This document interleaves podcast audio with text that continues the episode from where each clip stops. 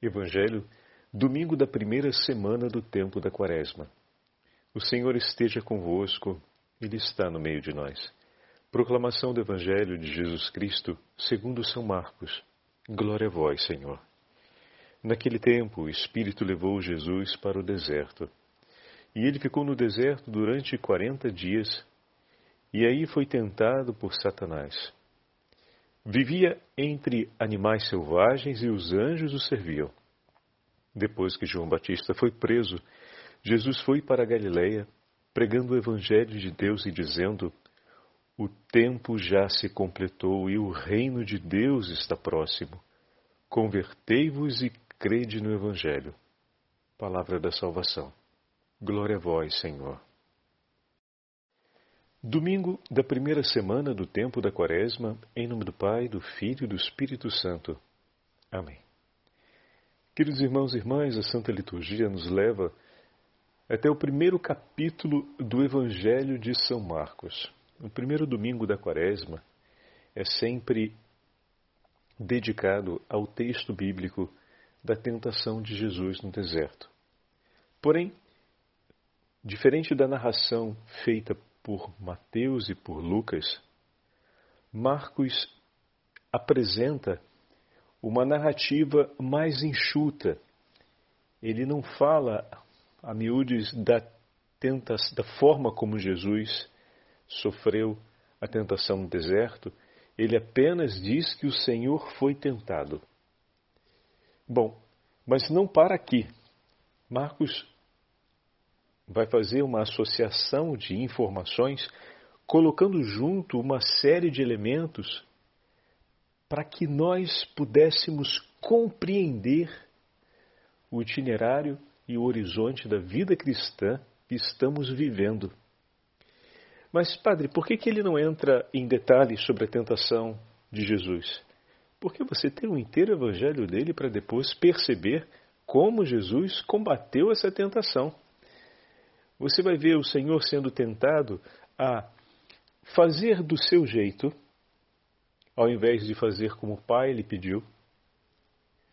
Vai ver o Senhor sendo tentado pela aclamação da multidão a buscar com maior foco o sucesso apreciado pelos homens, ao invés de buscar o sucesso na caridade e no escondimento, como lhe pede o Pai você vai ver o Senhor ser tentado a permanecer nos lugares onde é bem acolhido e onde encontra reconhecimento, ao invés de seguir o itinerário da missão, aceitando que tempos de grande consolação sejam sucedidos por tempo de desolação e de perseguição.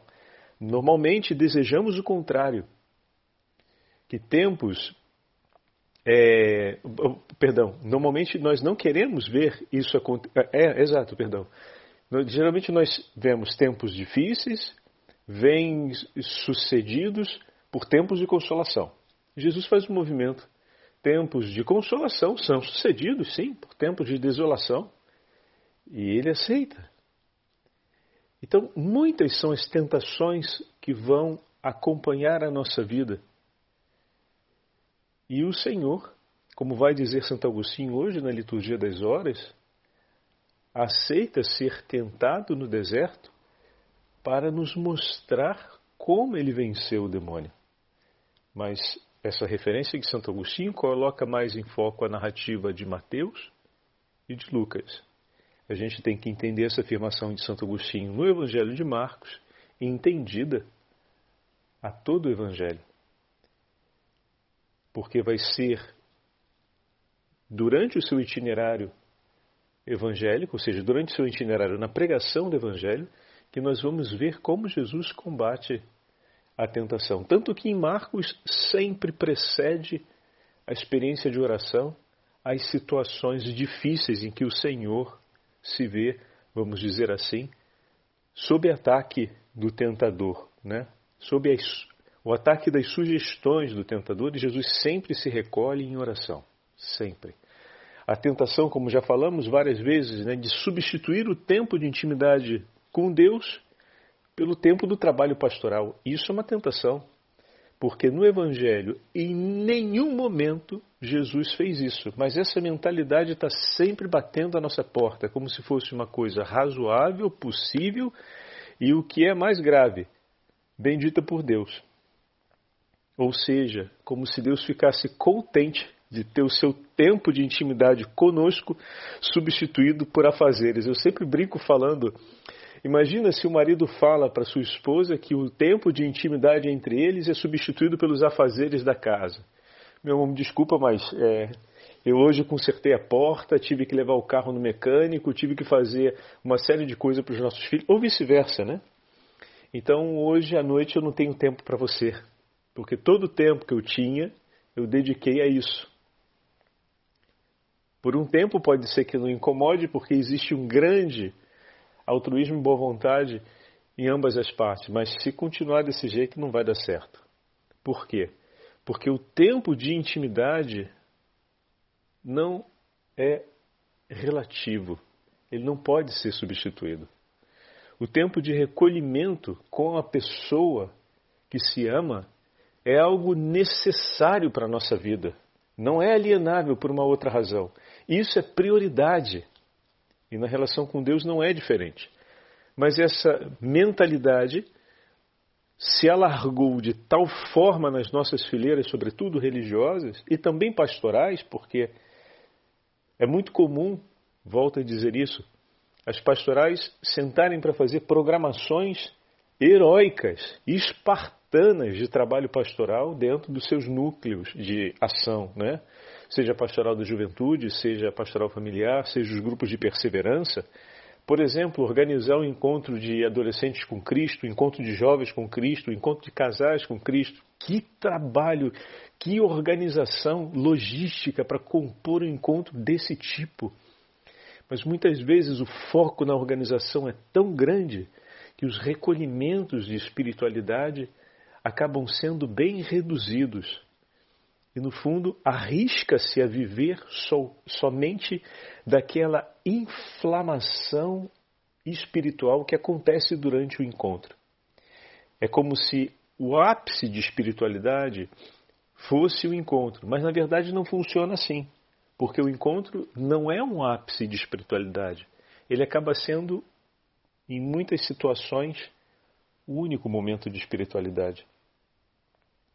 E isso é muito é muito triste porque tivemos um, uma longa estrada de desenvolvimento de trabalho que poderia ser profundamente enriquecida com uma experiência espiritual, mas toda a experiência espiritual foi, trans, foi substituída por ação pastoral como se fosse um equivalente.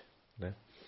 Então, quando a gente programa ações desse tipo, a gente precisa recordar que o Senhor combateu também essa tentação. Nenhuma tentação vem apresentada como uma coisa ruim de início, mas como plausível e muito bem justificável. Porque, como a gente já percebeu, a lógica humana justifica muito bem isso, né? Pedro não quis construir três tendas quando estava no Monte Tabor, que viu os sinais da glória do Senhor. Quem não quer? está na presença da glória do Senhor. O pedido de Pedro é completamente razoável, é completamente justificável, mas não era aquilo que o Senhor queria para aquele momento, para a vida dele. Então, deixar-se orientar por Cristo, a deixar aquilo que é razoável e plausível, à expectativa humana, ao desejo humano, para morrer para si, como nos ensina o Evangelho, e escolher Cristo, que nesse caso, que, que nesse caso é seguir com Ele o, o caminho da cruz, é seguir o itinerário que leva a Jerusalém, é um ato é um ato de amor, é um ato de adesão ao Senhor, é a vitória sobre a tentação. Então, o inimigo não é que vem tentar a gente com coisas absurdas, estapafúrdias, porque o mínimo da inteligência e o mínimo da percepção do homem seria capaz de intuir ali uma ameaça. A forma de combater a tentação é sempre recordando aquilo que o Senhor nos pede. E, bom, não basta também só um recor, uma recordação do ponto de vista intelectual. Por isso, o tempo de intimidade.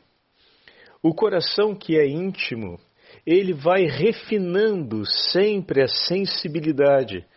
A gente não diz que duas pessoas, quando se amam muito, não precisam de muitas palavras para expressarem o que sentem uma pela outra, porque os olhos já falam, o olhar já expõe o que está presente na alma.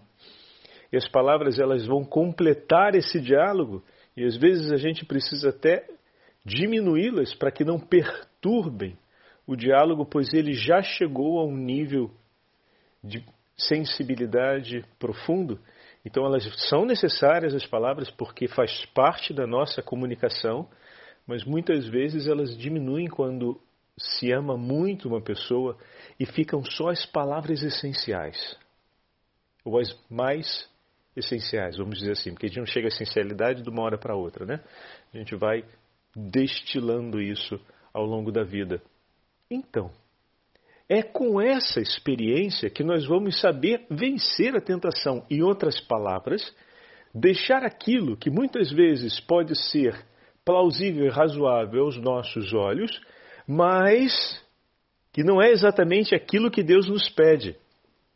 E pedir o que Deus e fazer o que Deus nos pede significa dar um passo para além desse limite que a nossa razoabilidade e bom senso possa estabelecer.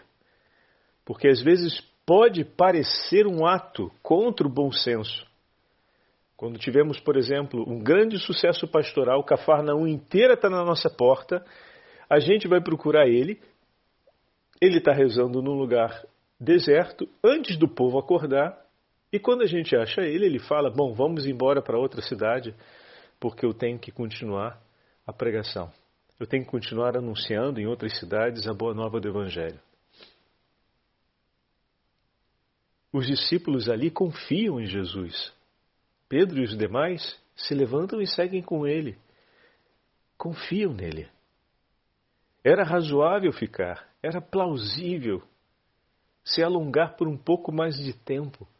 Mas esse agora e o para além que Jesus está propondo a eles não é alcançável em compreensão por eles.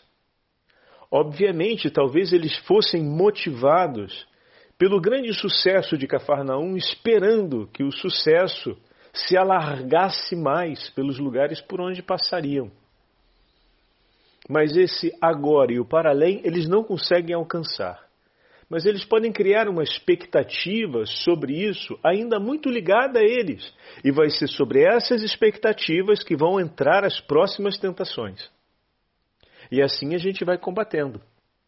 Então, naquele momento, com a adesão dos discípulos, eles abraçam o agora e o para além de Cafarnaum, que Deus pede na vida deles.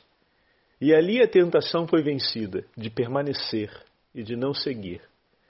Mas talvez nesse levantar e seguir Jesus tenham subentrado outros elementos muito fortes do ponto de vista da nossa interpretação humana sobre as expectativas a respeito de Deus, que mais tarde, lá na frente, vão ser as portinholas por onde a tentação vai entrar novamente para tentar convencê-los a não responderem imediatamente ou não responderem com completa adesão àquilo que Deus lhes pede.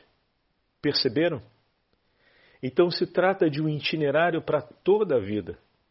Por que, que eu estou pegando episódios do Evangelho? Porque eu acabei de dizer para vocês que as tentações, Marcos não faz referência a elas, porque elas vão aparecer ao longo do inteiro Evangelho de Jesus. É lindíssimo isso, né? E nós vamos poder ler esses episódios e ver à luz desses episódios aquela mesma escolha que Jesus nos ensinou na narrativa de Lucas e de Mateus quando ele escolhe não dialogar e responder com a palavra de Deus.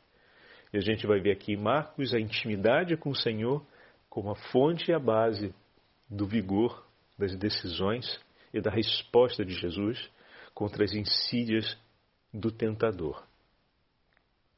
Agora, um outro elemento que Marcos coloca, porque eu acabei focalizando e deixei de falar dos elementos, é que tudo isso começa depois do batismo. É praticamente imediato. Ele usa uma marcação de tempo imediato, é, de, de, é, que fala desse imediato.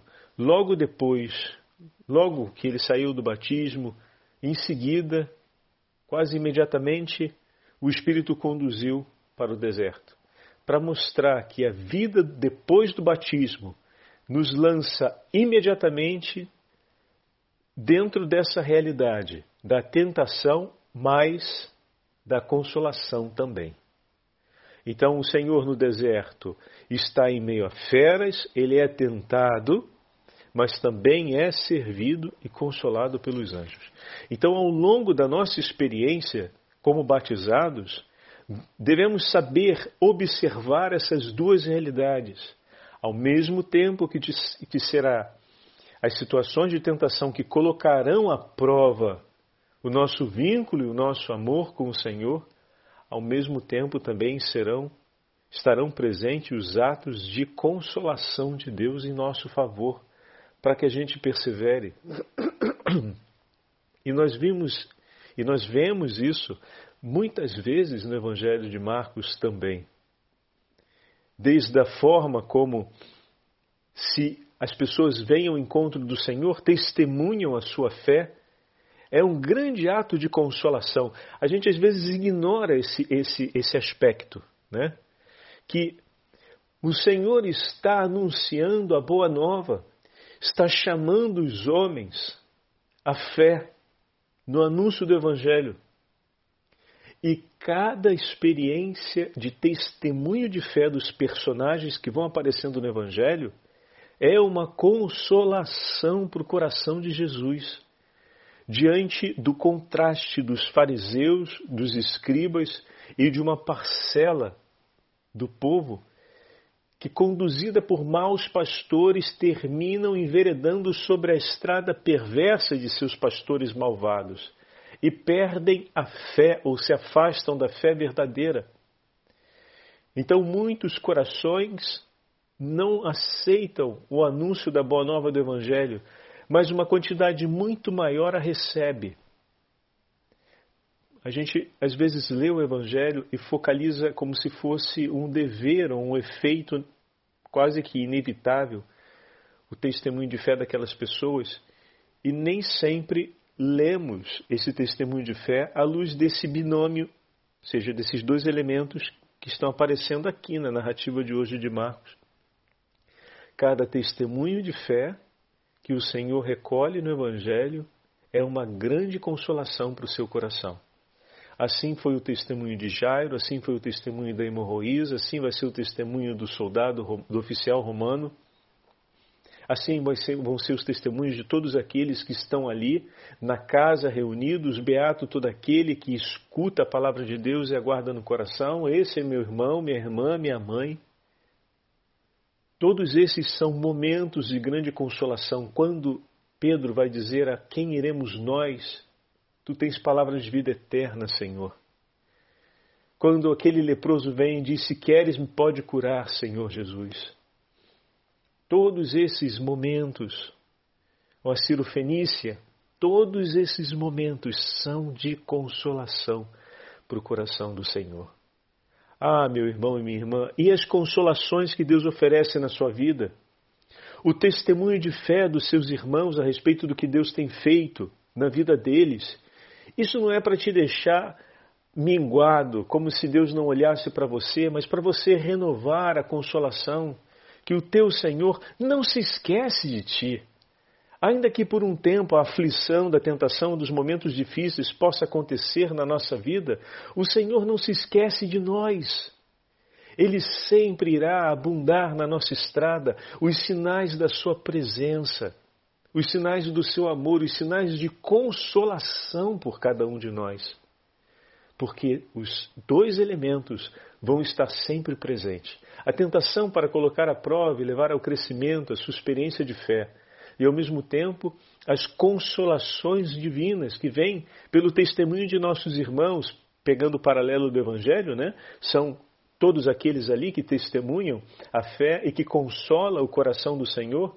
Também você é chamado a consolar o coração do Senhor com o testemunho da sua fé, mas os teus irmãos que caminham na fé e testemunham o amor deles e a confiança deles na providência divina e a aliança de amor deles com Cristo são por ti um testemunho nos momentos da prova, a fim de que você permaneça firme na fé. Veja o quanto esse primeiro domingo da Quaresma nos coloca diante da nossa caminhada cristã e nos entrega tesouros valiosíssimos para poder crescermos espiritualmente durante esses 40 dias. Que pela intercessão da Virgem Maria e depois, se for preciso, volta, recolhe um pouco mais os momentos do nosso, da nossa meditação de hoje e recoloca no, no coração, reativa no coração a reflexão, porque a gente sempre, o tempo é, é, é curto e é preciso compactar dentro desse tempo, mas você tem depois com áudio a possibilidade de sempre voltar e, quando necessário, ouvir de novo aquele trechinho para que ele possa cair com mais serenidade dentro do coração, ou seja, para que você tenha aquele tempo de meditar sobre o que ouviu e de refletir interiormente. Então, que essa primeira semana da Quaresma nos leve, através desses exercícios espirituais, ao grande compromisso da caridade, porque ao mesmo tempo que o teu irmão é um sinal de Deus para ti, você se torna um sinal de Deus na vida do seu irmão e que o Senhor nos abençoe nesse vínculo de amor. O Senhor esteja convosco, Ele está no meio de nós pela intercessão da Beatíssima Virgem Maria, Rainha dos Apóstolos e Rainha das Famílias, abençoe-vos o Deus Todo-Poderoso, Pai, Filho Espírito Santo. Amém.